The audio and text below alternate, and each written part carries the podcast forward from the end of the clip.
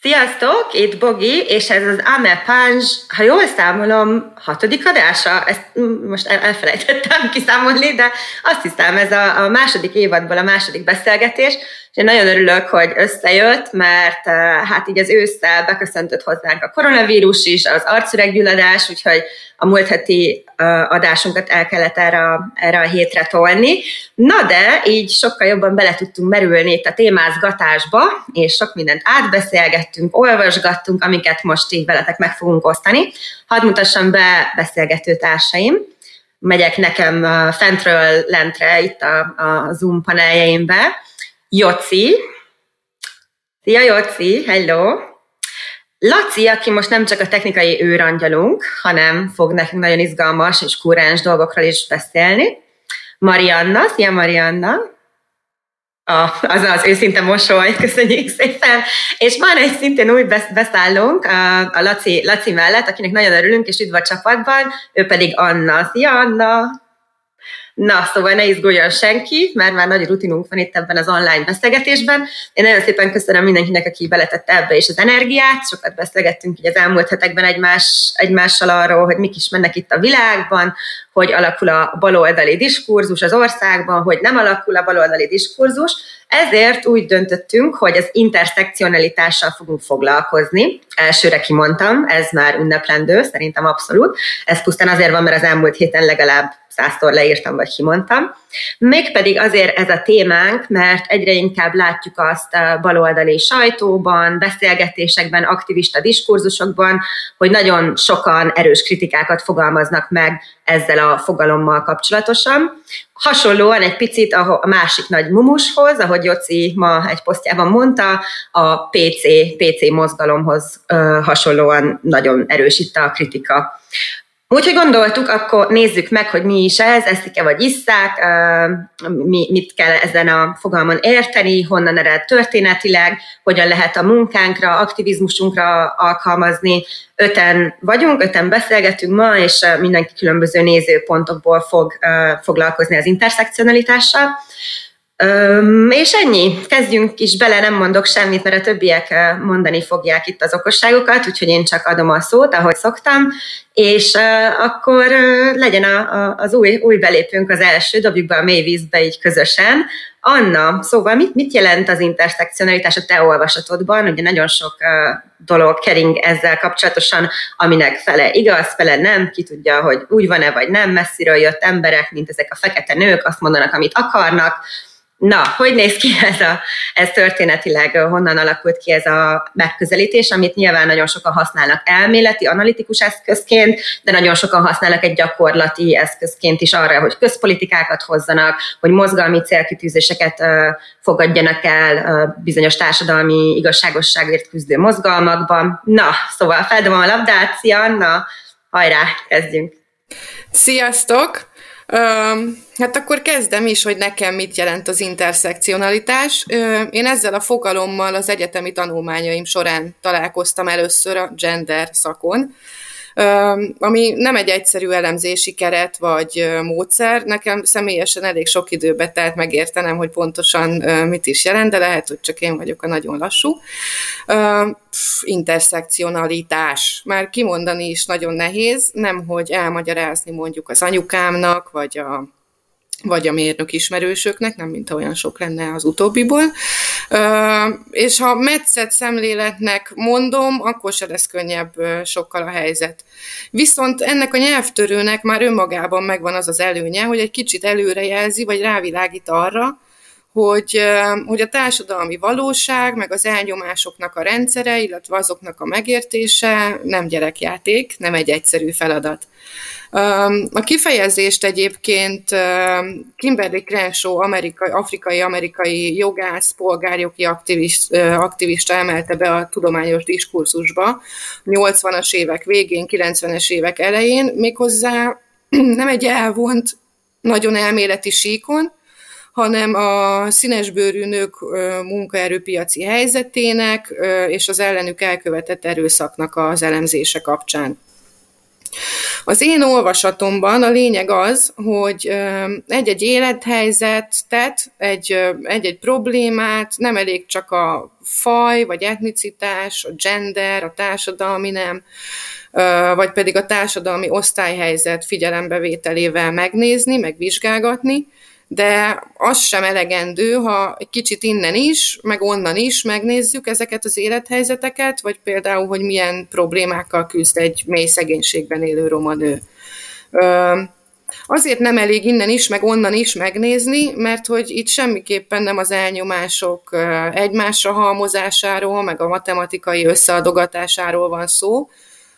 Nem az van, hogy te is nő vagy, én is nő vagyok, szóval akkor mindkettőnknek van egy-egy plusz interszekciós pontja, de te muszlim is vagy, és akkor te kapsz ezért egy, még egy pluszpontot, én meg egy mínusz privilégiumpontot, Inkább annak a megértéséről van szó, vagy kellene beszélni, hogy ezek a különböző elnyomások milyen teljesen más hatásokat hoznak létre a te életedben, mint, a, mint az enyémben. A kedvenc demonstrációs eszközöm az az úgynevezett identitásleves, ami úgy magyarázza meg az interszekcionalitást, úgy, úgy tekint rá, mint egy levesre, amit a társadalom főz. Az alaplének, mondjuk így, hogy az alaplének, a hozzávalói, azok azok, azok az elemek, vagy tulajdonságok, amikkel születünk, vagy nagyon korán alakulnak ki. Ilyen a, a, a fai vagy etnikai hovatartozás, a biológiai nem, akár a szexualitás, a fizikai adottság, adottságok. És később, mikor ezek már elkezdenek főni, forni, akkor hozzáadódnak ezek a korai hozzávalók, ilyenek az osztályhelyzet, vagy a lakosság, vagy, vagy az, hogy az ember milyen szerkezetű családban nő fel. Aztán vannak később ilyen választható hozzávalók is, mint például a hobbi, vagy a politikai meggyőződés, a vallás, vagy a foglalkozás. Ezeket még aztán megfűszerezzük ö, egyéni tapasztalatokkal, meg a korábbi hozzávalók is változnak egy kicsit idővel, és aztán ezek mind jól összefornak, és úgy adják a végeredményt, ami, ami lehet tyúkhúsleves, vagy paradicsomleves, vagy minestrone leves ízű és kinézetű. Azt szerintem ebből könnyen megérthető, ezért is szeretem ennyire ezt a példát, hogy ez azért sokkal több, mint hogyha az hozzávalókat csak egy tába halmoznánk. Itt egyrészt, ahogy az előbb is mondtam, valóban az egyéni vagy a csoport identitásról, az élethelyzetek megéléséről, vagy a tapasztalatokról van szó, hiszen egy róma nő például másként éli meg a szegénységet, mint egy, mint egy róma férfi, vagy akár egy nem roma nő, viszont a szakpolitikai megoldások és a válaszok keresésénél is muszáj ezekre reflektálni. Akinek a nehézségei vagy a specifikus problémái nem kapnak teret a közbeszédben, nem válnak láthatóvá, nincsenek reprezentálva, azok nem fogják tudni érvényre juttatni az érdekeiket, és nem fognak tudni megfelelő szakpolitikai intézkedéseket kikövetelni. Tehát ilyen szempontból, ahogy Bogi mondta az előbb, az interszekcionalitás, na ugye milyen nehéz kimondani, egy rendszerelemzési keret is. Egy picit, hogy talán könnyebben érthető legyen, ha ez a leves nem jött be annyira, hozok egy, hozok egy közeli példát. Például, ha létrehozunk egy programot a roma nők munkaerőpiaci elhelyezkedésének elősegítésére, és kiképezzük őket mm, dajkának, vagy szociális asszisztensnek, és még munkát is biztosítunk nekik x hónapra, az egy tök jó politikának tűnik, hiszen elősegítjük vele a nők egyenjogúságát, még a roma közösségekben is. Viszont ha mindeközben a férfiaknak nincs hozzáférésük, vagy nincsen munka lehetőségük, akkor annak vagy az lesz a következménye ebben a jó hagyománytisztelő magyar társadalomban, hogy a nők a háztartási munka 100%-a mellé még az újonnan kapott karrierjük építgetését is a nyakukba kapják, vagy hogy egyszerűen majd nem élnek ezekkel a lehetőségekkel, hogyha ezek nem egészülnek ki egyéb programokkal. Köszi, Anna. Nekem ez a leves nagyon jó szemléltető eszköz, és ez is volt ugye itt a Facebook eseménynek a, a borító fotója, ezért is választottuk. Na de akkor nézzük meg, hogy Laci, ő egy személyes példát fog a saját aktivizmusáról hozni, hogy, hogy ő, ő milyen, milyen képhez, milyen szimbolikához tud a legjobban, legjobban csatlakozni, és akkor fogla, fog, folytassuk ezekkel a szimbolikákkal. Szóval Laci, neked mi, mit jelent a te munkádban, aktivizmusodban, mit jelent az interszekcionalitás, mint, mint rendezőelv? És most még beszélek, mondom itt a podcast hallgatóknak, akik később ezt podcaston fogják hallgatni, hogy, hogy Laci nem csak a technikai őrangyal itt, hanem ma beszélés, úgyhogy neki extrém nehéz dolga van, mert kb. száz dologra kell figyelnie. Úgyhogy kérdezem, és egy bólogatással jelez Léci, hogyha kész vagy. Szuper, na, akkor hall, halljuk mi, mit jelent neked, Laci, az interszekcionalitás. Remélem, hogy a streamen is minden rendben, majd ha esetleg nem, akkor közben kérném itt a nézőket, hogy jelezzenek, és akkor közben próbálok ügyködni. Én is csekkolom közben, jó? jó. Szóval nekem az interszekcionalitás az igazából egy, egy folyamatos tanulási folyamat, ennek a metszet szemléletnek igazából a tanulása. És a példa, amit szeretnék mondani, hogy hogy 2014-ben, amikor, amikor a Tibivel, akit ugye most én váltok az ML Ugye mi hosszú idő után a, a Rózsa Milán temetésén találkoztunk újra 2014-ben, és akkor igazából elhatároztuk együtt, hogy, hogy aktívabbak leszünk az aktivizmus terén. Annyit elmondasz még nekünk, Laci, hogy ki, a, ki volt a Rózsa Milán? Egy emberi jogi aktivista volt, emberi jogi és LMBT aktivista, aki 2014-ben um, hunyt el. Uh, átváltok uh, Gallery View-ra, jó? Mert úgy láttam, hogy nem látszódom a streamen. Jó, nyugodtan, nyugodtan, semmi rás. Na, most minnyáján látszódunk.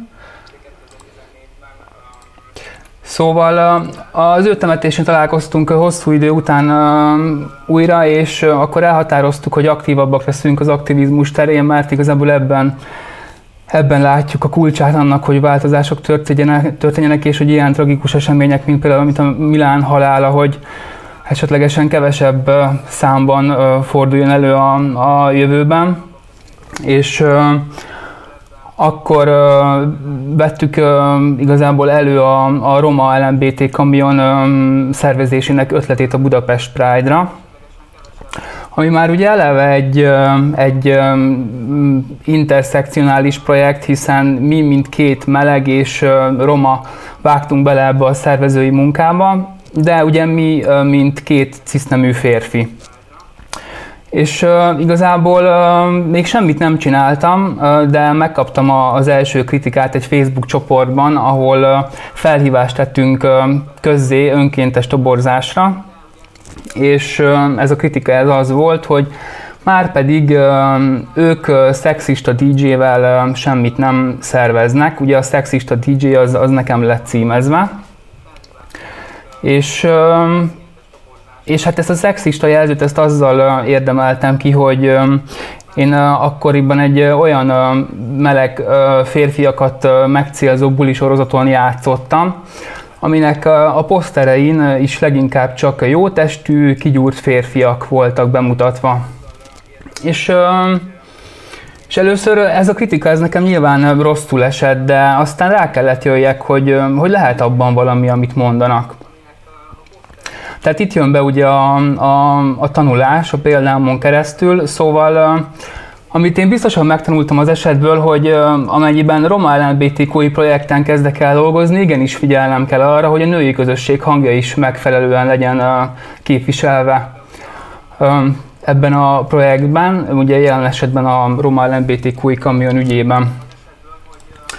És ahogy itt láttam a készülődést a többiek részéről, úgy látom, hogy kollektív igyekszünk elvonatkoztatni a matematikázástól, de nekem mégis egy matematikai fogalom ugrik be az interszekcionalitás kapcsán, az pedig a, a legnagyobb közös osztó megtalálása mindenki számára egy, egy adott közösségben és egy adott kontextusban.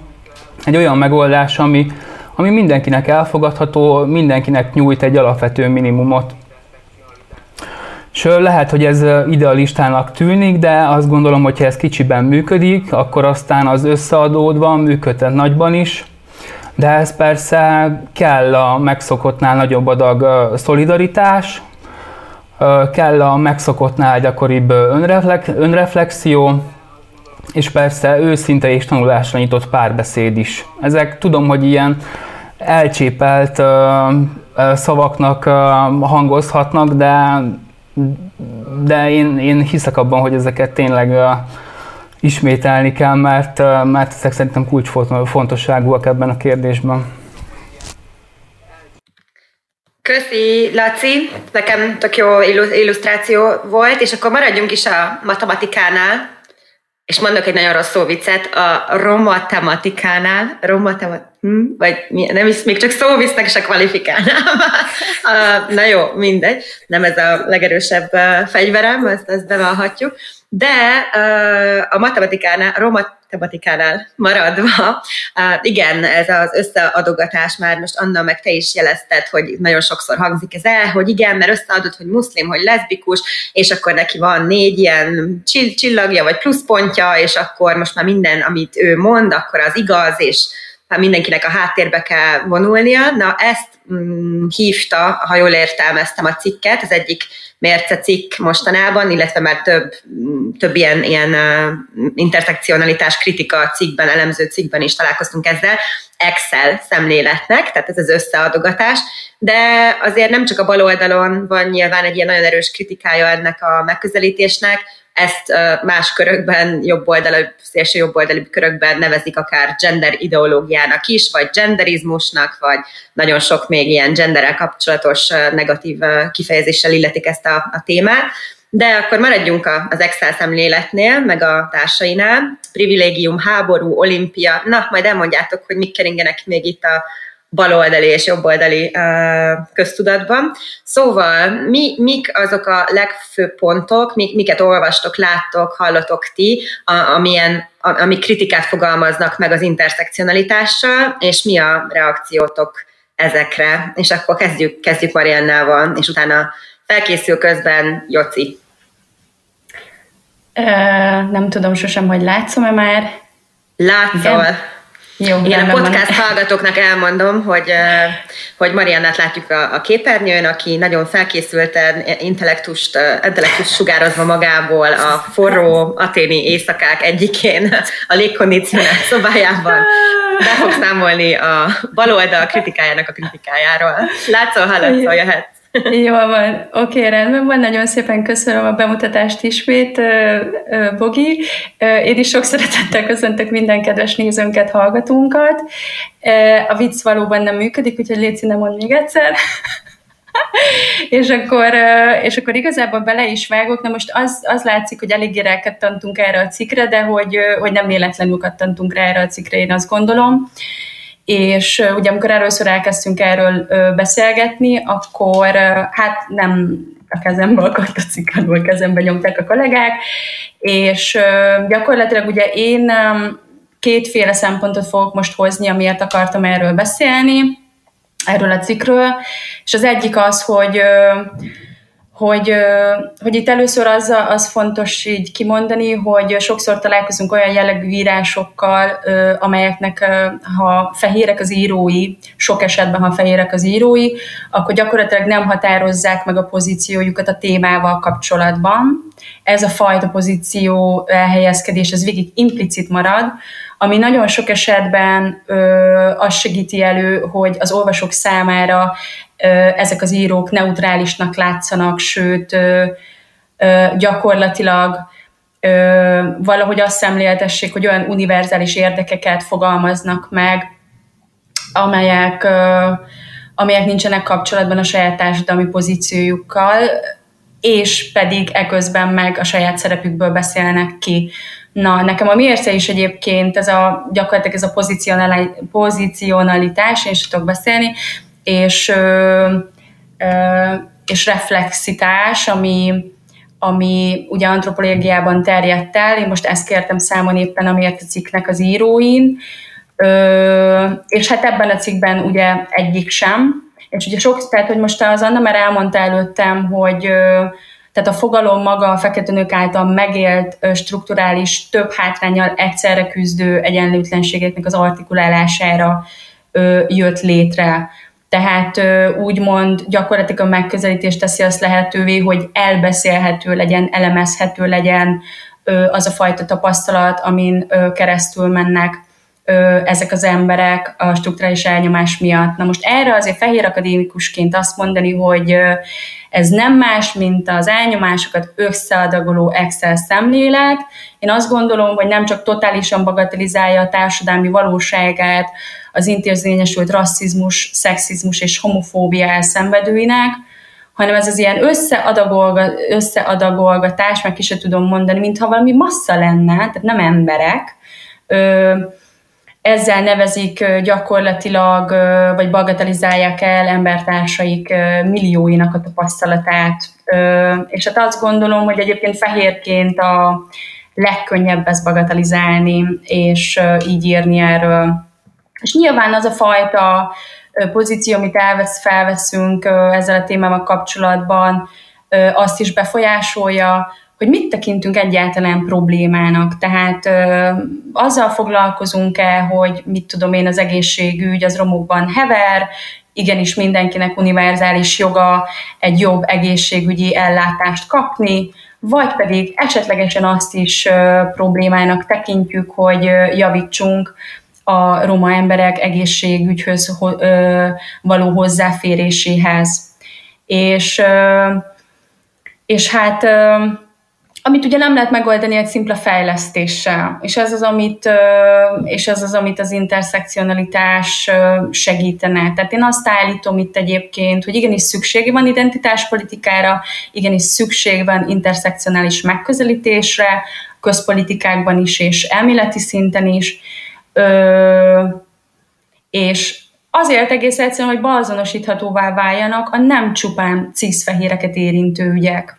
Tehát, hogy ezt úgy ki kell mondanunk, amelyekre válaszokat egyébként ö, ugyancsak az újra meg, újraelosztás politikájával lehetne nyújtani. Már csak azért is, mert ö, ezek nem csak ilyen idézem, túlságosan is individuumokra lebontott partikuláris tapasztalatok, ezt most nem tudom, hogy saját idézetemben vagy a cikkből van, de nem, majd értitek, ö, hanem nagyon súlyos gazdasági egyenlőtlenséggel járó akut problémák Ugye a másik, amire én szeretnék itt kitérni, a másik nagyon problematikus eleme szerintem a cikknek, hogy, és máshol is gyakran visszatér ugyanez a kritika, hogy gyakorlatilag egyenlőségjelet tesz az interszekcionális közpolitikai megközelítés és a hétköznapra gyakorolt hatása között az interszekcionitásnak.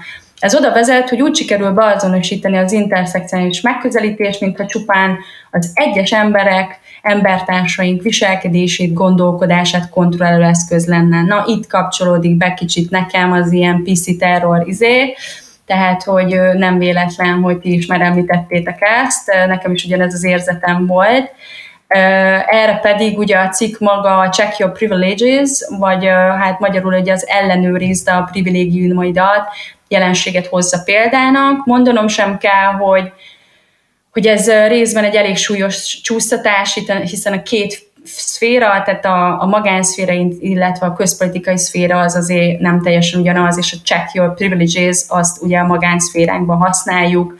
Ö, és hát én nem tudom, hogy ti hogy vagytok vele, de én sokkal elfogadóbbnak tartok egy olyan társaságot, ahol nem kell folyton a nem létező privilégium mai miatt mentegetőznöm. Például egy pár évvel ezelőtt elutaztam a középosztálybeli barátaimmal, elmentünk nyaralni, és igazából azon vettem észre magam, hogy miután nekem nem olyan volt a büdzsém, mint nekik, én nem engedhettem meg magamnak, amit ők, hogy mindig olyan, ö, tehát hogy ahelyett, hogy mindig olyan helyeket néztünk volna ki, amit az én pénztárcám is meg tud engedni magának, nekem kellett időközönként ő felhívnom arra a figyelmet, hogy ha nekem erre nincsen pénzem, vagy egész egyszerűen csak ö, azt hazudtam, hogy nem vagyok éhes, amikor beültünk egy drágább helyre. Na, tehát, hogy ö, én igazából nekem semmi bajom nincsen azzal, hogyha embertársaink csekkolgatják a privilégiumaikat, és egyébként meg ezen a szinten is mondjuk figyelmesebbé válnak, tehát tisztában vannak azzal, hogy ők, ők, ők honnan jönnek, és mit engedhetnek meg maguknak. Másrészt igazából az az állítás, hogy ezek a csoportok ugye közösen vállalt küzdelem helyett csak egyénenként versenyeznek, vagy csoportonként, szűk csoportonként versenyeznek a forrásokért, mondjuk közpolitikai szinten.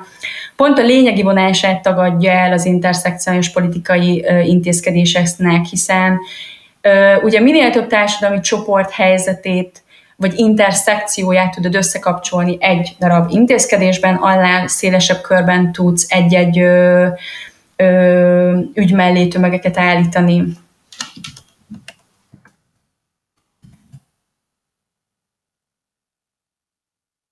Átadnám a szót Boginak. Köszi Marianna.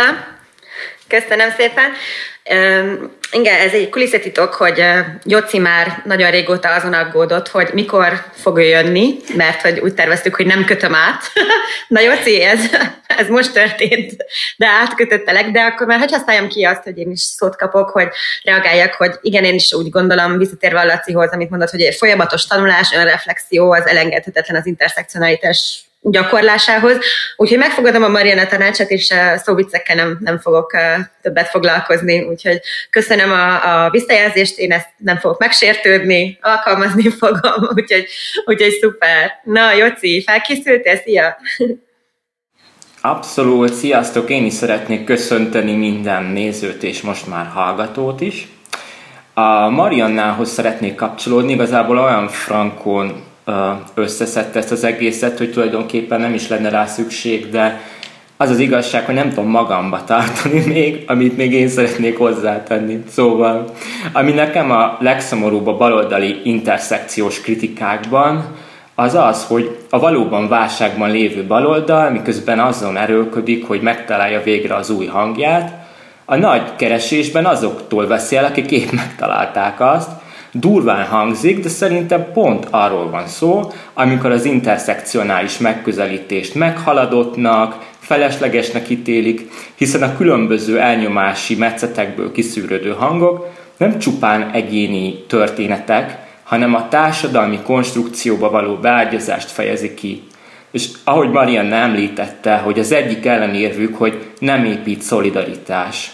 Hát a szolidaritás azt jelenti, hogy kölcsönös segítség és felelősségvállalás.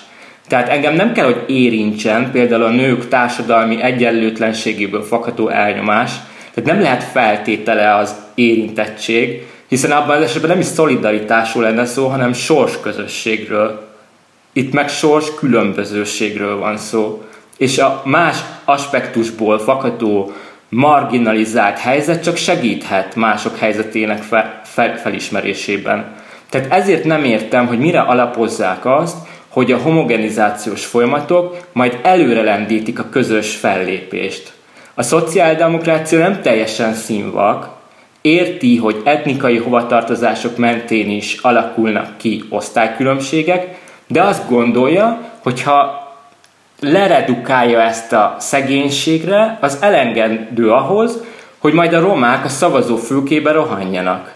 Tehát azért nem elég az üdvösséghez, mert a szociáldemokrácia nem képes interszekcionálissá válni, figyelmen kívül hagyja azt a tényt, hogy a közösségnek vannak olyan tagjai, akik máshogy is érintettek a marginalizációban. Most nyilván nagyon sokan mondják ugye, hogy oké, okay, az interszekcionalitás az aktivizmusban, jogvédelemben, de egyébként magában a politikában is.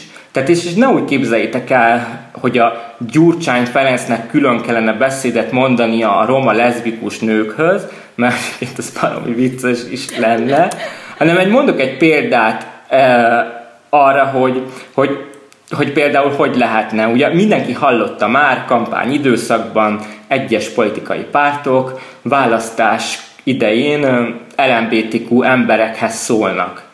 Mármint, hogy legalábbis ők meg vannak győződve arról, hogy az LMBTQ közösséghez szólnak, de tulajdonképpen a középosztálybeli melegek és a leszbikusok egy csoportjához szólnak, amikor az azonos nemű párok házasságát lengetik be.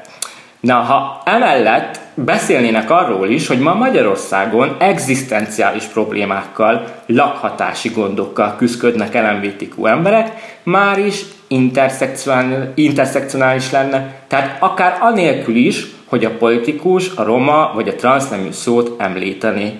Tehát interszekcionális intézkedési javaslat lenne ezeknek az embereknek az ügyeit felkarolni.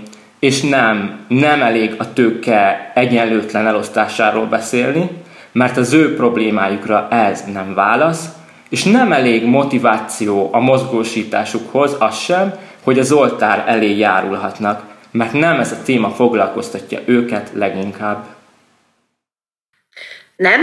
Na, azt hittem, itt mindenki kis országunkban házasodni akar, fel akarja venni a csokot, jogosult akar lenni rá, de akkor ezek szerint mégse. Na, ezzel teljesen egyet tudok érteni.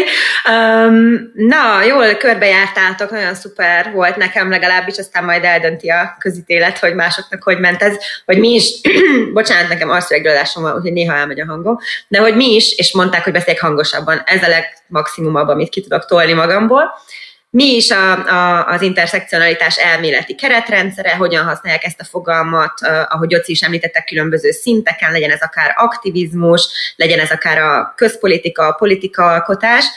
Én európai szinten dolgozom főleg feminista nők elleni erőszak ügyeken már elég régóta, és amit lehet látni, legalábbis ez az én percepcióm, hogy egyre inkább bejön ez a köztudatba, akár Európai Uniós, Európai Bizottságos politikák szintjén is, ahogy láttuk, vagy láttátok az esemény beharangozójában, pár hete fogad, fogadtak el, most nem fogom itt az egész folyamatot elmondani, de nagyjából az Európai Parlament felkérte az Európai Bizottságot arra, hogy egy olyan roma keret stratégiát hozzanak, ami hatványozottan figyel arra, hogy a interszekcionális diszkriminációt elszenvedők a roma közösségen belül minél több figyelmet kapjanak, és minél több jogvédelmet és eszközöket kapjanak. Tehát hogy ott is látunk például egy ilyen, ilyen tendenciát, hogy ez egy téma, Ugyanez történt márciusban, amikor a, elfogadta a bizottság a női jogi stratégiát, ott is feljön, ha rákeres az ember a dokumentumra, legalább 20-szor ott van. Az, hogy ez, ez alatt mit értenek, hogy ezek hogy valósulnak meg, az egy teljesen más beszélgetés de látjuk azt is európai, meg magyar civil szervezetek, társadalmi mozgalmak gyakorlatában is, hogy egyre inkább előtérbe kerül ez. Azért az elmúlt években, és majd a többiek erről többet beszélnek, roma LMBTQ is téma lett kvázi, az, hogy ez jól lett téma, vagy rosszul lett téma, erről szerintem lehet beszélgetni, Szóval ez egy egyre inkább populárisabb dolog bizonyos körökben, és emellett nagyon-nagyon sok kritikát is kap. De akkor maradjunk ennél a mozgalmi civil, civil szintnél, mert hogy nagyon sokféle tapasztalatotok van, valaki inkább a feminista mozgalomhoz tartja magát közel, valaki a, a, akár a fizetett állásán keresztül és az állásán keresztül is a, a roma, a roma civil társadalom, európai civil társadalomban van, van benne valaki e, kreatív e, tartalmakat állít elő interszekcionalitás témájában, úgyhogy nagyon sok tapasztalat van itt. Úgyhogy beszéljünk erről, hogy ezeket a mozgalmakat ti, amiket, amiket látok így a, a mindennapokban, mennyire jellemzi az interszekcionalitás, mint, mint uh, vezérelv, mint, mint szemlélet, hogy, hogy néz, néz ki ez a, a ti nézetetekben, és akkor kezdjünk megint Annával, reméljük, hogy kipihente magát. Ki, abszolút. Köszi, Bogi, ezt a felvezetést. Én, én egy picit, ahogy a saját tapasztalataimról most beszámolok, kevésbé leszek optimista, mint te, de reméljük, hogy hosszú távon neked lesz igazad. Um, ahogy én így évek óta járok, kelek, vagy nézelődök a különböző mozgalmak, meg csoportosulások között, és keresem a helyem, hát egyre inkább azt veszem észre, hogy nincs, mármint helyem.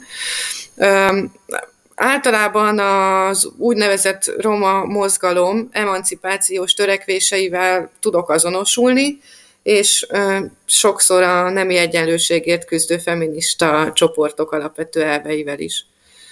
Én kb. kb. tíz éve kezdtem belelátni az úgynevezett európai roma elit munkálkodásaiba, és jó feministaként próbáltam is a nők és az LMBTQ csoportok nézőpontjait is beemelni a cigányság jövőjéről folytatott beszélgetésekbe. Viszont amikor ezeket a kérdéseket vagy észrevételeket a mozgalmi célok kialakításánál vagy a felülvizsgálatánál is követeltük többet magammal, valahogy mindig az volt a kérés, vagy inkább a szemrehányás, hogy igen, igen, fontosak a nők, meg a melegek ügyei, de azokkal majd foglalkozzunk akkor, amikor a cigányság már felemelkedett. Hiszen elsősorban cigányok vagyunk, minden más majd csak ezután jöhet. Um, igen. Azt hiszem, hogy a roma közösségek egyébként még mindig sokkal inkluzívabbak, mint más mainstream mozgalmak vagy csoportok. Az intézményesült roma szervezetek, vagy, vagy, vagy azok, akiknek hatásuk van a döntéshozásra is, azok nem elég nyitottak, nem reflektálnak a saját előjogaikra a rendszerkritikák megfogalmazásában. Szerintem ez egy óriási hiba, hiszen ezáltal az egész mozgalom kirekesztővé válik, nem csak a nőkkel vagy a melegekkel szemben, de akár a hagyományokat nem ápolókkal, vagy a nyelvet nem beszélőkkel szemben, a szegényekkel, vagy éppen a felső középosztálybeli romákkal szemben is, ami egyrészt gyengíti az egész mozgalomnak az érdekképviseleti erejét, de, de a, a céljainak a legitimitását is. Um, egy másik tapasztalat nem olyan nagyon régen a BLM mozgalom kapcsán ért. Egy ideje nagyon érdekel a környezeti fenntarthatóság, és kanapéharcosként már bele is álltam. Csatlakoztam néhány ilyen Facebook csoporthoz, részt vettem egy-egy online eseményen is, sokat olvasok a témában. Az én számomra teljesen egyértelmű, hogy a klímakatasztrófa az elnyomott csoportokat sokkal fájdalmasabban érinti, ami majd talán egy másik beszélgetésnek a témája is lehetne. De a George Floyd halála után rá kellett jönnöm, hogy ezzel nem mindenki van így. Azt tudtam, hogy a klímaaktivisták többsége fehér középosztálybeli fiatal, de nagyon megdöbbentem, amikor az történt, hogy valaki egy ilyen csoportban kitette egy Black Lives Matter mozgalmat támogató posztot, és azt azonnal elkezdték ekézni a csoport többi tagjai, hogy hát mi közünk van nekünk a fai egyenlőséghez, meg még csúnyábbakat is mondtak. Persze a szegény posztoló megpróbálta elmagyarázni a többieknek, hogy a globális felmelegedés, meg a vízkészletek eltűnése, a cunamik elsősorban azoknak az életére van hatással, és azokat veszélyeztetik közvetlenül, akiknek nincsenek forrásaik, nincs érreképviseleti erejük, hozzáférésük a hatalomhoz, stb. Nem sok eredménnyel. Itt szerintem megint az történik, hogy nekünk, van egy élményünk, egy félelmünk, egy véleményünk, de kirekeztünk mindenkit, aki ezt egy picit is árnyalni szeretné, és azt meri mondani, hogy ő másképp, akár súlyosabban éli meg ezeket a problémákat, amik ellen egyébként mi is küzdünk. Nekem ez a tapasztalatom. Na, én is szeretnék akkor csatlakozni a kanapé másik oldaláról. Szóval, hogy ez Anna már említette, hogy a klímavédéknél is hiányzik az interszekcionális megközelítés. Én egy hazai aktuális példával szeretném érzékeltetni azt, hogy bizony a hazai zöld mozgalmaknak sem ártana a marginalizált csoportok ügyét beemelni az agendájukba. A napokban került a szemem elé Nyári Varga Tünde, Mohácson élő roma nő kiváló posztja, amiben arról számol be, hogy a két éves kisfiával a napi sétaköreiket róva fedezték fel, hogy mindenféle előzetes tájékoztatás nélkül közvetlenül a lakókörnyezetükben veszélyes hulladéklerakót létesítettek. Az interszekcionális zöld mozgalom nem csupán azért fontos, hogy Nyári Varga Tünde, mint egy környezettudatos, roma nő hangja is hallatszódjon, az ő érdeke is érvényesüljen, hanem azt is nagyon jól érzékelteti az ő példája, hogyha azoknak a problémáit tennénk a középpontba, akik a legtöbb strukturális elnyomást szenvedik el, az a társadalom kevésbé elnyomott rétegeinek a problémáját is megoldja. De ha probléma felvetéseknél a kiindulási pont a középosztálybeli emberek, az soha nem fog a mohácsi cigányok lakta településekre is kedvező hatással lenni. Hiszen Tünde nem azt követeli, hogy tegyék ezt a veszélyes hulladék lerakót egy másik, szintén emberek által lakott városrészre, hanem jogi szabályozásra lenne szükség arról, hogy egyáltalán ne kerüljön ez lakott tövezetbe. A környezetvédelmi igazságosságot sürgető tudósok és aktivisták igazából három alap kritikával élnek a mainstream környezetvédelemmel szemben. Ezt nagyon röviden megpróbálom nektek összefoglalni. Az első az, hogy nem beszél arról, hogy a környezeti károk és környezeti előnyök hogyan érintik a különböző csoportokat. Jól követhetőek a törésvonalak mind az osztály, mind az etnikai hovatartozás kapcsán. És pontosan ide tartozik a mohácsi példa, nem magyar sajátosság, hogy szemétlerakókat, hulladék égetőket, vagy éppen erőműveket helyeznek szegények, vagy éppen kifejezetten nem fehér emberek által lakott településrészekre. A második kritika pont, hogy elsőprő figyelmet élvez a természet, aminek a városban élő emberek látják a kárát. Tehát ugyanúgy kellene fókuszálni a városokra, azoknak az agglomerációira, lakóhelyekre és munkahelyekre, egy szóval a mesterséges emberi környezetekre.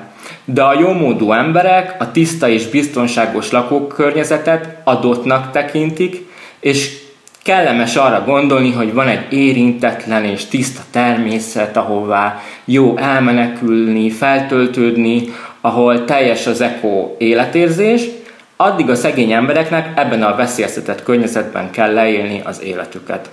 És a harmadik is egyben az utolsó, hogy kevés teret enged az alulról jövő szerveződéseknek, túlértékeli a magas szinteken történő lobbizást és pereskedéseket, bár az egyéni felelősséget állandóan halljuk, de kevés kapcsolódási pont van. Szóval, hogy összegezve ezt az egészet egy mondattal, nem egy csónakba evezünk, és valójában ez nem csak képletesen értem, hanem szó szerint is értem, hogyha csak arra gondolunk, hogy a, hogy a menekültek jönnek a kis gumicsónakjukban, és akkor a, a Szijjártó, meg a Lölő, meg a jaktjában, ez egy ilyen picit ö, érzékelteti, de egyébként képletesen is ugyanígy van, hogy ezek a természeti ö, katasztrófák, azok nem ugyanúgy sújtanak minden embercsoportot.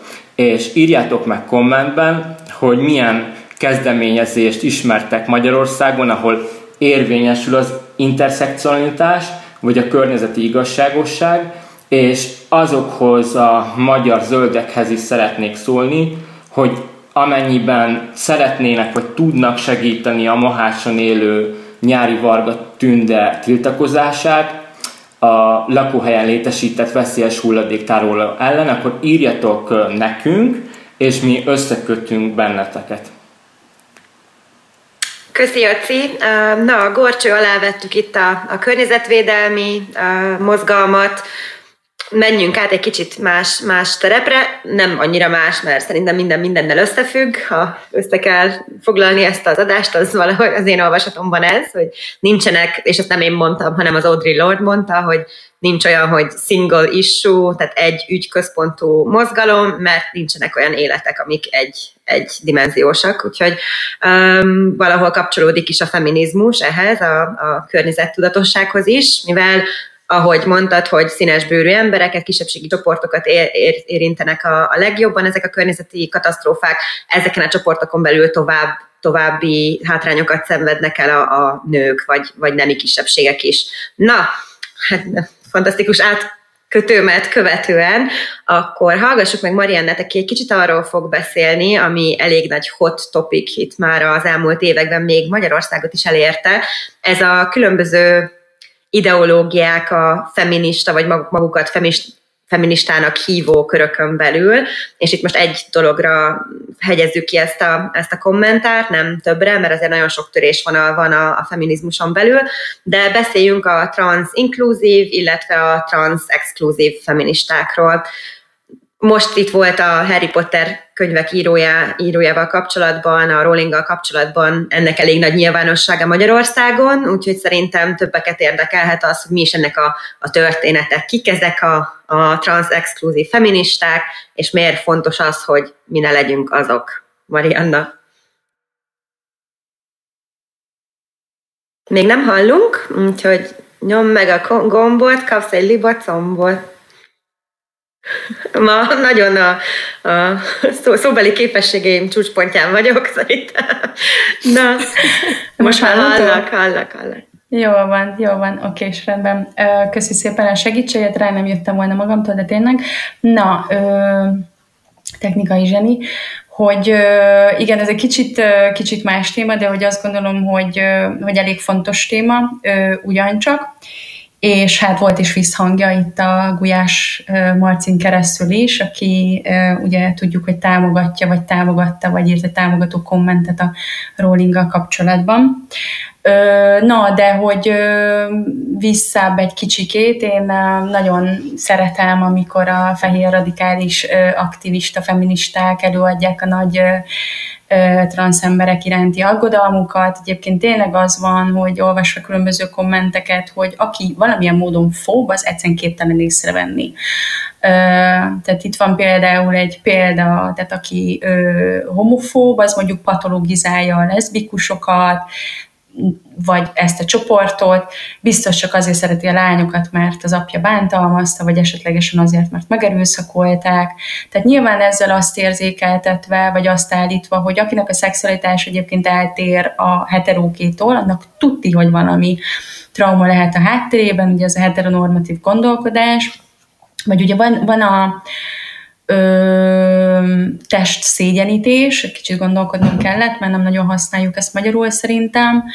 Itt is ö, ugyanaz a jelenség, tehát ö, mindenki iszonyúan aggódik ezeknek az embereknek az egészségéért, miközben egész egyszerűen azt gondolom, hogy csak arról van szó, hogy nem akarják normálisnak tekinteni, hogy különböző skálán mozog a testsúlyunk, a testméretünk, és akárhol is vagyunk ezen a skálán, az mind normális. Ö, na hát, ezek a kamufeministák, és azért nevezem őket egyébként kamufeministának, mert nekem nem feminista az, aki bármilyen ö, sérült, nem sérült, vagy sérülékeny ö, csoportot utál, tehát nekem ezek nem feministák, tehát ezek a radikális feminista ö, transzfóbokat, ezeket onnan lehet felismerni, hogy még minden fób egyébként megkérdőjelezi a, a transzembeleknek a létét, és ezt teszi úgy, hogy le, rettegve félti az átalakuláson gondolkodó ö, tinédzserek pszichés, mentális egészségét, rendkívül jártasabban hogy mik a buktatója a transzneműség pszichológiai beazonosításának, ami természetesen sosem lehet elég helytálló. Onnan is tudhatod, hogy transzfóbbal van dolgot, hogy minden ember, aki marginalizált csoporthoz tartozott gyűlöl, természetesen nem tudja felvállalni ezt a dolgot, és hát mint ebben az esetben is, ugye a transz emberek szájába adja ezt a dolgot, és hát mindig fog találni olyan példát, amikor ö, emberek megbánták a, tranza, ö, a tranzíciót, akkor is, hogyha ezek a példák, vagy ezek, az em, tehát, hogy a, ezek a példák partikulárisak és elenyésző számban vannak, ráadásul nagyon sokféle oka lehet, és úgy fog tenni, mint hogyha ez az egész, kö, ö, egész közösségre jellemző lenne. És egyébként ez pont úgy működik ugyancsak, mint a rasszizmus, hogyha egy cigánygyűlölő ember talál egy romát, aki az internalizált öngyűlölete miatt ugyanazt mondja, mint ő, ő azzal részben vállalhatónak érzi az érvelését, mert lehet mögé bújni, másrészt meg nyilván legitimálhatja a saját gyűlöletét. Na de kik ezek az emberek? Ugye, tehát a maga a mozgalom az a 70-es években indult, egy, a radikális feminista mozgalomból nőtt ki. A fogalom azért jött létre, hogy meg tudjuk különböztetni a transznőket támogató és a transznőket nem támogató csoportját. Ők magukat úgy hívják, hogy ma úgy hívjuk őket, hogy kirekesztő feministák, Ugye ez a magyar neve, de egyébként meg TERF a rövidítése angolul, ez a Trans Exclusionary Radical Feminist, persze ők nem szeretik ezt a nevet, és úgy hívják magukat, hogy nem kritikusok, amit sokan a rassz realistákhoz hasonlítanak, akik meg akik meg igazából, tehát ezt a, a rasszrealistát, ezt, ezt a fehér felsőbbrendűségükben hívők nevezik saját magukat így, nem véletlen az áthallás, tehát ezeknek a terfeknek igazából az a meggyőződésük, hogy a transz nők valójában férfiak, és hogy veszélyt jelentenek a, a nem transz, tehát a cisznőkre, és és hát nem ismerik el a transznőknek a jogát, az önazonosságra, a nem identitásra pedig azt mondják, hogy az csak egy ideológia, nincs a jelenségnek megalapozottsága sem a tudományokban. Na most ez odáig mennek, hogy azt mondják, hogy a biológiai érvelés ez nem fanatikus és nem bigott, ami azért különösen pikáns, mert feministaként gyakorlatilag a létedet tagadod meg, hiszen ezekre az érvekre alapozzák a, a, a, a biológiai érvekre alapozzák a nem elnyomás, vagy például a feketének az alsóbrendűségét is, és még hadd ne soroljam. Tehát nem utolsó sorban ugye nőként magas beosztásból sokszor, mint ahogy a Rolling példa is mutatja, aktívan használják a hatalmukat arra, hogy átsanak nem csak a transznőknek, hanem magának a transzmozgalomnak is. Például szerintem talán nem túlzás azt állítani, hogy Rowlingnak volt arra hatása, hogy az Egyesült Királyság kormánya úgy döntött, hogy nem reformálja meg a nemi nem jogi elismerését, évek óta tart a vita erről, és a tervek nagyon hangosan mobilizálva hozzájárultak ahhoz, hogy lekerüljön ez a jogi reform, amiért meg annyi transz és LMBT szervezet harcolt az elmúlt évtizedekben. És hát végezetül ugye nyilván felmerül a kérdés, hogy egy Trumpal, egy Putyinnal, egy Boris Johnsonnal, egy Erdogannal, Bolsonaroval, hadd ne soroljam, tényleg, tényleg, tényleg a transznők jelentik a veszélyt a, a nők egyenlőségének kivívásában? Na, hát szerintem nem. És szerintem sokan vagyunk ezzel így. Én úgy látom, hogy Magyarországon még nincs olyan olyan fázisban ez a törv szerveződés, hogy törvényeket változtasson meg, amik hátrányos helyzetbe hozzák a transznemű közösséget, de hát nem is kell eljutniuk, mert itt ugye a kormányunk hamarabb megteszi ezt. Na, erről már sokat beszéltünk itt az elmúlt adásokban, de akkor maradjunk a, a politika politika mesdjén, vagy ebben a, ebben a szférában. Egyébként ez az egész gender ideológia, meg anti-gender mozgalmak, ezek egy nagyon, nagyon érdekes dolog, erről majd még szerintem kell beszélni, hogy hogy kapcsolódnak össze a, ezek a fajta transzellenes radikális feministák a neonácikkal és a, a, az egyházi, az ex, ex, extrém vallásos uh, fundamentalistákkal. Úgyhogy ez egy ilyen egész gyönyörű, szép kis esettanulmánya a világunknak.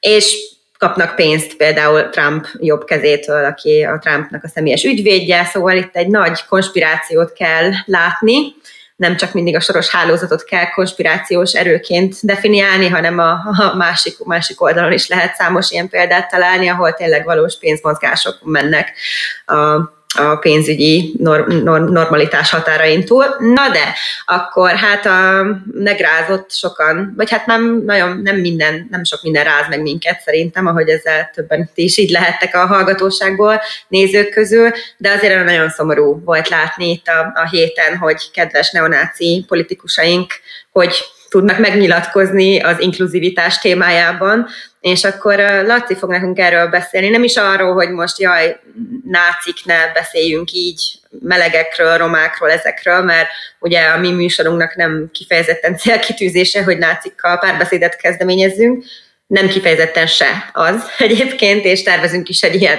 műsort, hogy miért ne álljunk szóba nácikkal, úgyhogy majd figyeljétek, hogy, hogy mik a, a mi okaink a, a magától értetődő okokon kívül.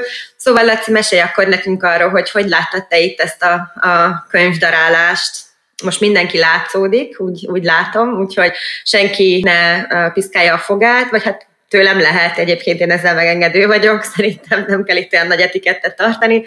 Laci, akkor, akkor meséld el ezt nekünk, hogy mit gondoltál te erről a Labris könyvről, Labris által gondozott könyvről, mit jelent ez neked?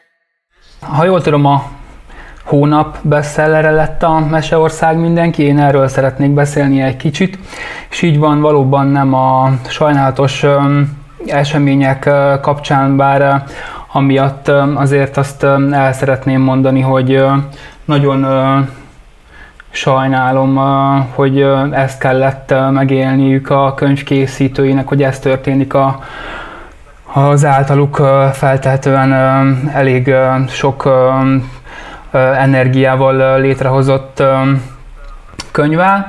Szóval Ugye, ha valaki esetleg nem tudná, ugye a Labris Leszbikus Egyesület kiadott egy mesekönyvet, ez a kötet ismert mesék újraírt változatait meséli el olyan hősökkel, akik valamilyen stigmatizált vagy kisebbségi csoporthoz tartoznak. Kilenc jól ismert szerző és nyolc új alkotó meséje került bele ebbe a gyűjteménybe. Ebben ö, többek között találkozhatunk ö, Roma pöttönpannával, meleg hamupipőkével, sárkányölő pincérlányjal, háromfülű nyullal, mély és vagy bántalmazó családból érkező és örökbefogadott gyerekhősökkel. Ezek a friss meseáltiratok ugye azokat is megszólítják, akik nehezebben találják a helyüket a világban, megerősítenek minket abban, hogy bár nem vagyunk egyformák, különböző utakat járunk be, de ha megérkezünk, a kapunk mindannyiunk előtt nyitva áll. Vallják a szerzők ugye a könyv ismertetőjében. Én uh, személy szerint eléggé unom, számomra elég fárasztó és elszomorító, hogy mindig nekünk, kisebbségieknek kell bizonyítanunk, hogy igazából van létjogosultságunk a többség mellett. Én ezt, tehát vasárnap reggel volt egy érdekes szituáció, én ezt úgy titulálom, hogy igazából szembe lettem köpve homofób kijelentésekkel, így teljesen, teljesen lazán, így vasárnap reggel a kávémat kevergetve, még a koronavírusból lábadozva. És, és hát ez úgy történt, hogy én azt gondolom, tehát ugye egy posztot láttam a Facebookon, egy, egy ismerősöm megosztotta az aláírásgyűjtő posztot a mesekönyv ellen, és a kérdésemre válaszolva pedig ugye hát kielemezte, hogy miért is osztotta meg ezt a posztot. Később egyébként az ismerősöm a, az én Facebook posztom hatására törölte a, a, a posztját, de hogy uh, én azt gondolom, hogy ez úgy lett előtte közzétéve, hogy uh, igazából előzetes belefektetett energia, komolyabb átgondoltság vagy háttérismeret nem társult ahhoz, hogy igazából uh, mi ellen gyűjt uh, aláírást. És ezúton is üzenem az ismerősömnek, hogy én tényleg szeretettel és tisztelettel gondolok rá, és, és bízom benne, hogy egy picit közelebb kerültünk egymáshoz az eset által. Szóval én nagyon üdvözlöm azt a diverzitást, amit a könyvben felsorakoztatnak a készítők, mert én ezt egyfajta előszelének tekintem a, a széles körű interszekcionális gondolkodásnak. És ami miatt fontos ez, az az, hogy pont ennek a látásmódnak a, a hiánya okozhat súlyos problémákat vagy töréseket olyan emberek életében, akik a, a közösségek keresztmetszetében élnek. Mondják ugye nekünk azt, hogy hogy mondták nekem például, hogy de Lacika, minek ilyen mesekönyv, hát te is felnőttél nélküle. Szerintem meg baromi jó lett volna, hogyha 25-30 évvel is lett volna már egy ilyen mesekönyv. Tehát az én gyerekkoromban, ha csak egyszer hallhattam volna egy olyan mesét, amiben igenis két királyfi szeretheti egymást, ha, ha csak egyszer hallhattam volna mást annál gyerekként, hogy minden, ami buzi, minden, ami ratyi, az a lehető legrosszabb és legundorítóbb, amit el lehet képzelni ezen a világon. Szerintem szuper lett volna, hogyha az én szüleimhez, az én iskoláimhoz, ha az én közösségemhez is eljutott volna ez a könyv. Eljutott volna annak validitása, hogy igenis vannak romahősök, vagy hogy igenis vannak egymás szerető királyfik, vagy hamupipőkék. Azokhoz az osztálytársakhoz is jó lett volna, hogyha eljut ez a könyv, akik például engem egyszer egy testnevelés órán hatalmas uh, buzi farkaslaci felirattal uh, vártak a, az aszfaltra, uh, és felírták uh, ezt, majd persze jót nevettek, amikor látták, hogy azért ez nekem eléggé rosszul esik. És ugye az adott testnevelés tanár sem tett az adott helyzet ellen semmit. És ugye történt ez nyilván mindez a, a, azért az osztálytársaim felől, mert a szegénységem, a romaságom és a már gyanított másságom ellenére az osztály élvonalába tartoztak az eredményeim. De mesélhetnék még számos másik helyzetet. Biztos vagyok benne, hogy a jelenlegi életem is sokkal könnyebb, és egyébként például sokkal szorongásmentesebb lenne.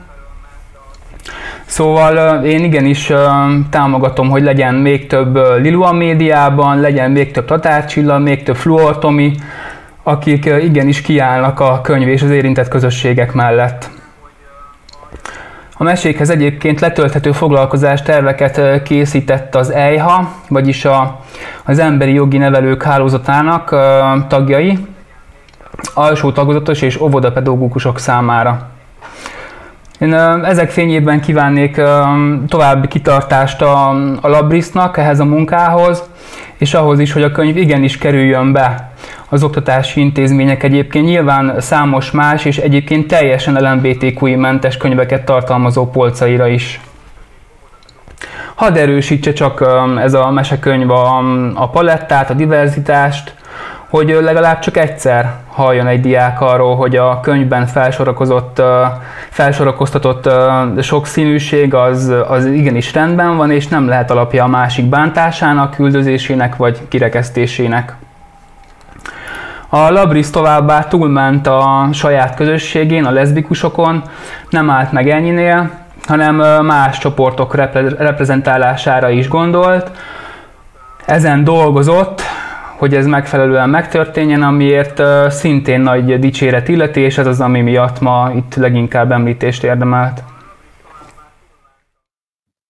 Köszönöm szépen, Laci, hogy behoztad ezt a, a, ezt a, az ügyet. Bocsánat, egy kicsit most így elpityeregtem magam közben, úgyhogy nehezen térek vissza magamhoz, de nem is nekem kell visszatérni, hanem meg szeretném kérni a beszélgetőtársaimat, hogy akkor zárjuk le ezt a beszélgetést azzal, hogy na, miért is fontos ez az interszekcionalitás, miért ne hesegessük el ezt a kimondhatatlan nevű látásmódot a magunk, magunk köreiből, a magunk munkájából, mi, mi az, amit hozzáadtak ezek az interszekcionális mozgalmak a társadalomhoz, hogyan lehet ezt a, az előnyünkre kovácsolni. Úgyhogy akkor menjünk sorba, Anna, Marianna, Laci, ha Jóci akarsz még valamit mondani.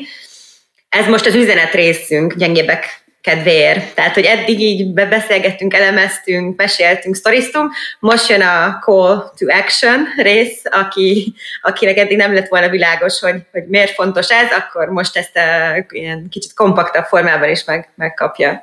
Anna, akkor kérlek. Hú, tényleg nehéz a Laci után megszólalni, úgyhogy legelső sorban azt tanácsolnám mindenkinek, hogy vegyetek, vegyétek a mesekönyvet, meg keressétek a kapcsolatot a mohácsiakkal is, de most visszatérek ahhoz, amit eredetileg akartam mondani. Tehát, hogy annak a felismerése, hogy, hogy mindannyiunkat, de mégis különbözőképpen érint, vagy érinthet egy-egy elnyomás, például a cigány ellenesség, vagy a környezetünk elpusztítása, az nem csak fontos, de elengedhetetlen ahhoz, hogy ahogy akár ügykoalíciókat hozzunk létre, amik a szolidaritáson alapulnak. Bocsánat. Az interszekcionalitással kapcsolatban van ez a kritika, amiről Marianna már korábban beszélt egy kicsit, hogy túlságosan is az egyéni szintre koncentrál, individumokra prózza el a társadalmat, ezért megakadályozza a szolidaritás kialakulását. Hát az én tapasztalatom szerint ennek pont az ellenkezője az igaz. A mozgalmak nem csak nyitottabbak, meg nagyobbak, de erősebbek és kritikusabbak is, le, kritikusabbak is lehetnek akkor, ha teret engednek például a romanő követeléseinek, vagy a káros anyag kibocsátó gyárak melletti szegregátumokban élők szükségleteinek, vagy a bevándorló leszbikusok emberi jogi sérelmeinek. Persze ez a magunk, a saját magunk privilégiumainak is a felismerésével, azaz önreflexióval, szóval melóval jár, de hogyan várhatjuk el ezt a politika csinálóktól, hogyha mi magunk sem tesszük? felmerül az a kérdés, és az örök kérdés, hogy, hogy ki beszélhet, ki mondhatja meg, hogy mire kell odafigyelni a politika alkotásban, ha figyelembe akarjuk venni ezeket az összekapcsolódásokat. Ha felelős baloldali politikusként valóban egy egyenlőbb társadalmat szeretnénk építgetni. Csak az érintettek? Tényleg csak a leszbikus muszlim nők tudják megmondani, hogy milyen hátrányok érik őket, milyen nehézségekkel szembesülnek, és mire van szükségük?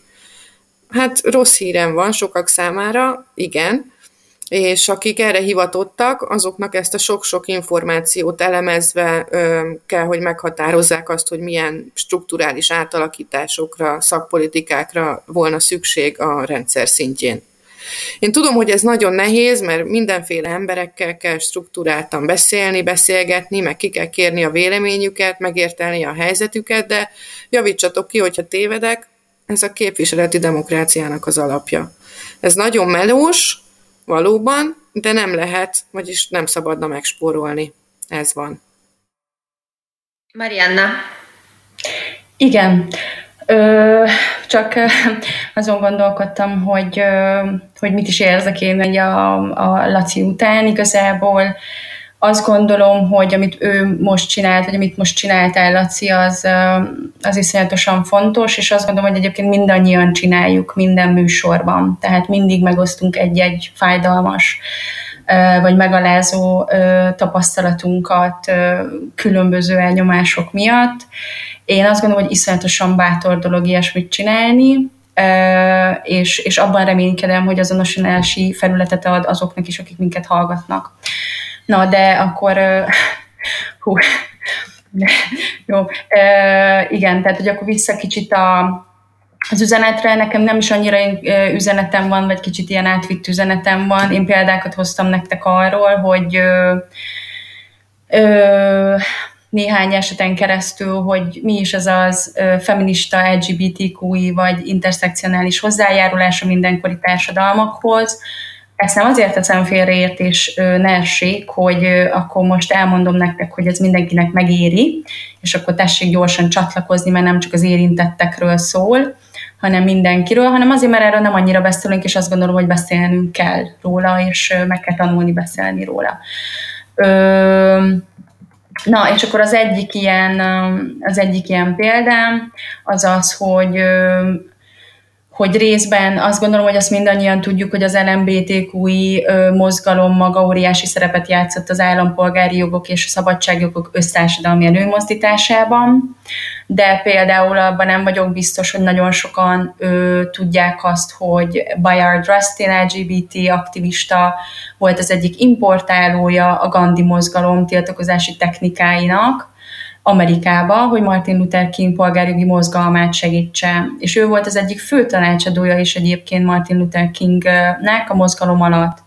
Tehát, hogyha ma a lakhatási jogokért küzdő aktivisták például a polgári engedetlenséget használják, mint egykori, vagy bocsánat, tiltakozási formát, nem biztos, hogy csak a Gandhi mozgalomnak köszönhetjük, hiszen Bayard Rustin volt az, aki gyakorlatilag átültette ezt Amerikába. Másik nagyon fontos, és számomra nagyon-nagyon-nagyon fontos fogalom megalkotás a 60-as, 70-es években, feminista hozzájárulás, az a személyes, az politikai, abszolút kapcsolódik az identitás politikához is, és azok az emberek alkották meg, azok a nők alkották meg, feministák alkották meg ezt a fogalmat, akiknek az volt az érzése, vagy az volt a tapasztalata, hogy az, ami velük történik, az, az tulajdonképpen nagyon hasonlóan másokhoz is történik, vagy másokkal is történik, és hát a személyesnek látszó élmények gyakorlatilag azok elég politikaiak is. És nekem is segített ezt megérteni, hogy például az oktatási szegregációval, rendőrséggel vagy egészségügyi vagy egészségügyek kapcsolatos élmények cigányként nem egy ilyen egyéni szinten történő valami, hanem igenis egy szisztematikus elnyomásnak a része az én tapasztalatom.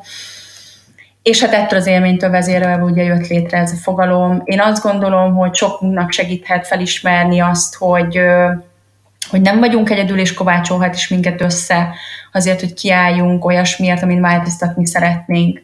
Egy másik aprócska kis érdekesség az, hogy például nagyon sok vizsgált társadalomban, ahol a férfiak és a nők között nagyobb az egyenlőség, azokban a társadalmakban sokkal kevesebb a depressziós, és sokkal kevesebb a várás is.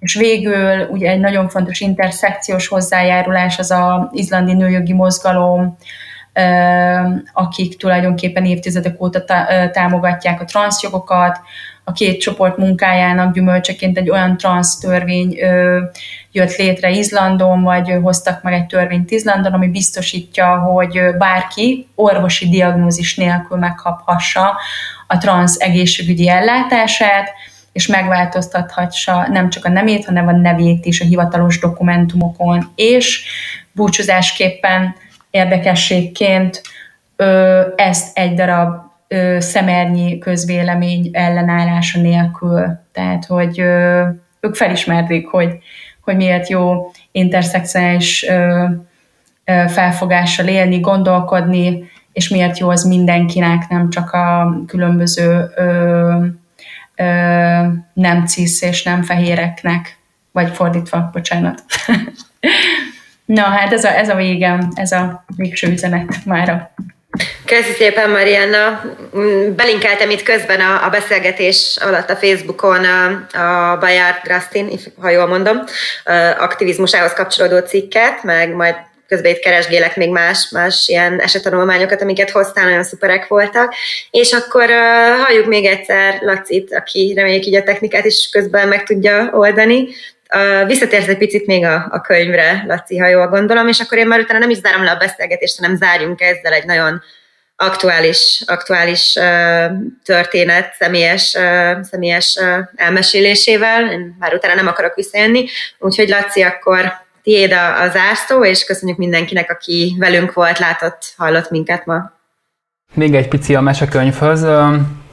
Ugye hétfőn volt még a könyvről egy egy beszélgetés az M5 Ez itt a válasz című műsorában, ami ugye, aminek ugye van már múltja ugye LMBTQ témában, de na, erről nekem is le kell szokni, hogy nem, nem, nem kell őket hangoztatni.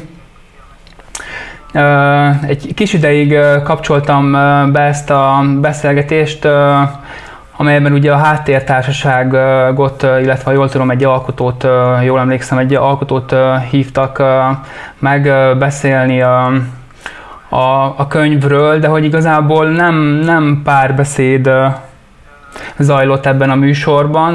Én, az, én ahogy, ahogy, ahogyan észleltem, és mert hogy igazából az, ami rám zúdult, én nem, nem is nagyon hallottam megszólalni igazából a, a háttértársaságot, mert hogy olyan szintű módszeres homofóbia ömlött ebből a műsorból, a könyv ellen tiltakozók részéről, ami számomra a 30-as évek náci Németországát idézte. Tehát, tehát egy pontnál én nem, nem tudtam egyszerűen tovább hallgatni, és, és kikapcsoltam. És minden tiszteletem a háttértársaságért, a háttértársasági, amiért ők oda mentek és képviselték a készítőket és a közösség hangját. Ugyanakkor én azt gondolom, hogy ilyen uh, uh, kivitelezésű diskurzusnak már uh, igazából nincs helye, lehet, hogy soha nem is volt, de hogy szerintem most már biztosan nincs, nincs értelme ennek, mert uh, egyszerűen a kirekesztő ideológiát uh, validálja, hogyha ha reagálunk ezekre, és uh, párbeszéd helyett igazából egy töményen kirekesztő álláspontot hallgatunk. Esély nincs arra, hogy célba érjen a másik fél, és jelen esetben is a kisebbségi fél hangja a beszélgetésben, a beszélgetőtársnál. Úgyhogy én több potenciált látok abban, ami egyébként azt gondolom, hogy már elkezdődött az utóbbi években a mozgalmon belül, ezzel a könyvvel is, hogy figyeljünk egymásra, figyeljünk egymás felé, egymás közösségei felé, igenis gyakoroljuk azt a bizonyos szolidaritást, és koncentráljunk a közös munkára. Tehát e, ebbe öljük az energiát.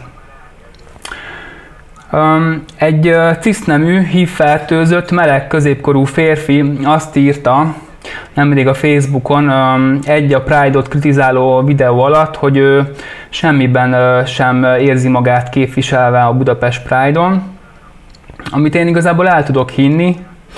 Ez a videó egy melegek által készített videó volt a Pride kapcsán, és ebben elég sok kritika érte a Pride-ot, amivel viszont összességében én eléggé nem értek egyet. Az egyik ilyen kritika az az volt, hogy a Pride az túlságosan politikai lett, ami hát számomra hajmeresztő, hiszen ez ugye annak a hiányát mutatja, hogy, hogy az, aki ugye ilyet mond, igazából nem, nem tehát hogy megszólal egy témában, aminek, aminek nem ismeri a történelmi hátterét. De hogy amit mondani szeretnék ezzel, az az, hogy, hogy Szerintem, amin dolgozni kell, és ezen a zárszóm, tehát hogy amin dolgoznunk kell, hogy kibillentsük a közösséget, a közösségeinket és az ország moralitását is domináló konformizmusból, tehát ebből a kényelmi helyzetből, és igenis próbáljuk elmélyíteni ezt a, metszett szemléletű tudatosságot jobban megértsék és tudatosítsák a közösségeink is ezt, ne csak a, mozg- a mozgalom, hanem, hanem a közösségek is a hétköznapokban. És tényleg ne csak azt nézzük, hogy nekünk adott helyzetben éppen mi az ideális, vagy kényelmes, vagy jó, hanem, hanem nézzünk rá arra is, hogy, hogy a másik milyen cipőben jár, és lehet, hogy kiderül, hogy hasonlótól szenved, mint mi, még akkor is, hogyha egyébként elég sok mindenben különbözik tőlünk. Köszönöm szépen, Laci, ez egy ideális zárszó volt minden, minden tekintetből. Úgyhogy tartotok velünk, hamarosan lesz egy Miért náljunk szóba a nácikkal, de beszélgessünk egymással, és tartsuk egymásban a lelket ebben a hanyatló, illiberális demokráciában adásunk ez lesz pontosan a címe, hogy kiférjen Facebookra. Na, szóval köszönöm szépen mindenkinek, hogy itt voltatok. Én nagyon sokat tanultam ebből az egész dologból, úgyhogy uh, tényleg nekem egy, egy nagyon nagy élmény volt össze is hozni, meg, meg most így végig is hallgatni. Remélem ezekkel így lesznek az olvasók, hallgatók, nézők. Most már mindenünk van, már nagyon-nagyon feltörtünk, mint a talajvíz, úgyhogy tartsatok velünk. Úgy néz ki, hogy két hét múlva leszünk. Kövessétek a TV Baktali felületeit, és ott hírt fogtok kapni erről. Én meg nagyon köszönöm még egyszer Jóci, Laci, Anna, Marianna, remélem az új belépőknek nem volt egy túl traumatikus élmény. Én nagyon élveztem, hogy voltatok, és remélem lesztek. Úgyhogy köszönöm szépen mindenkinek, sziasztok!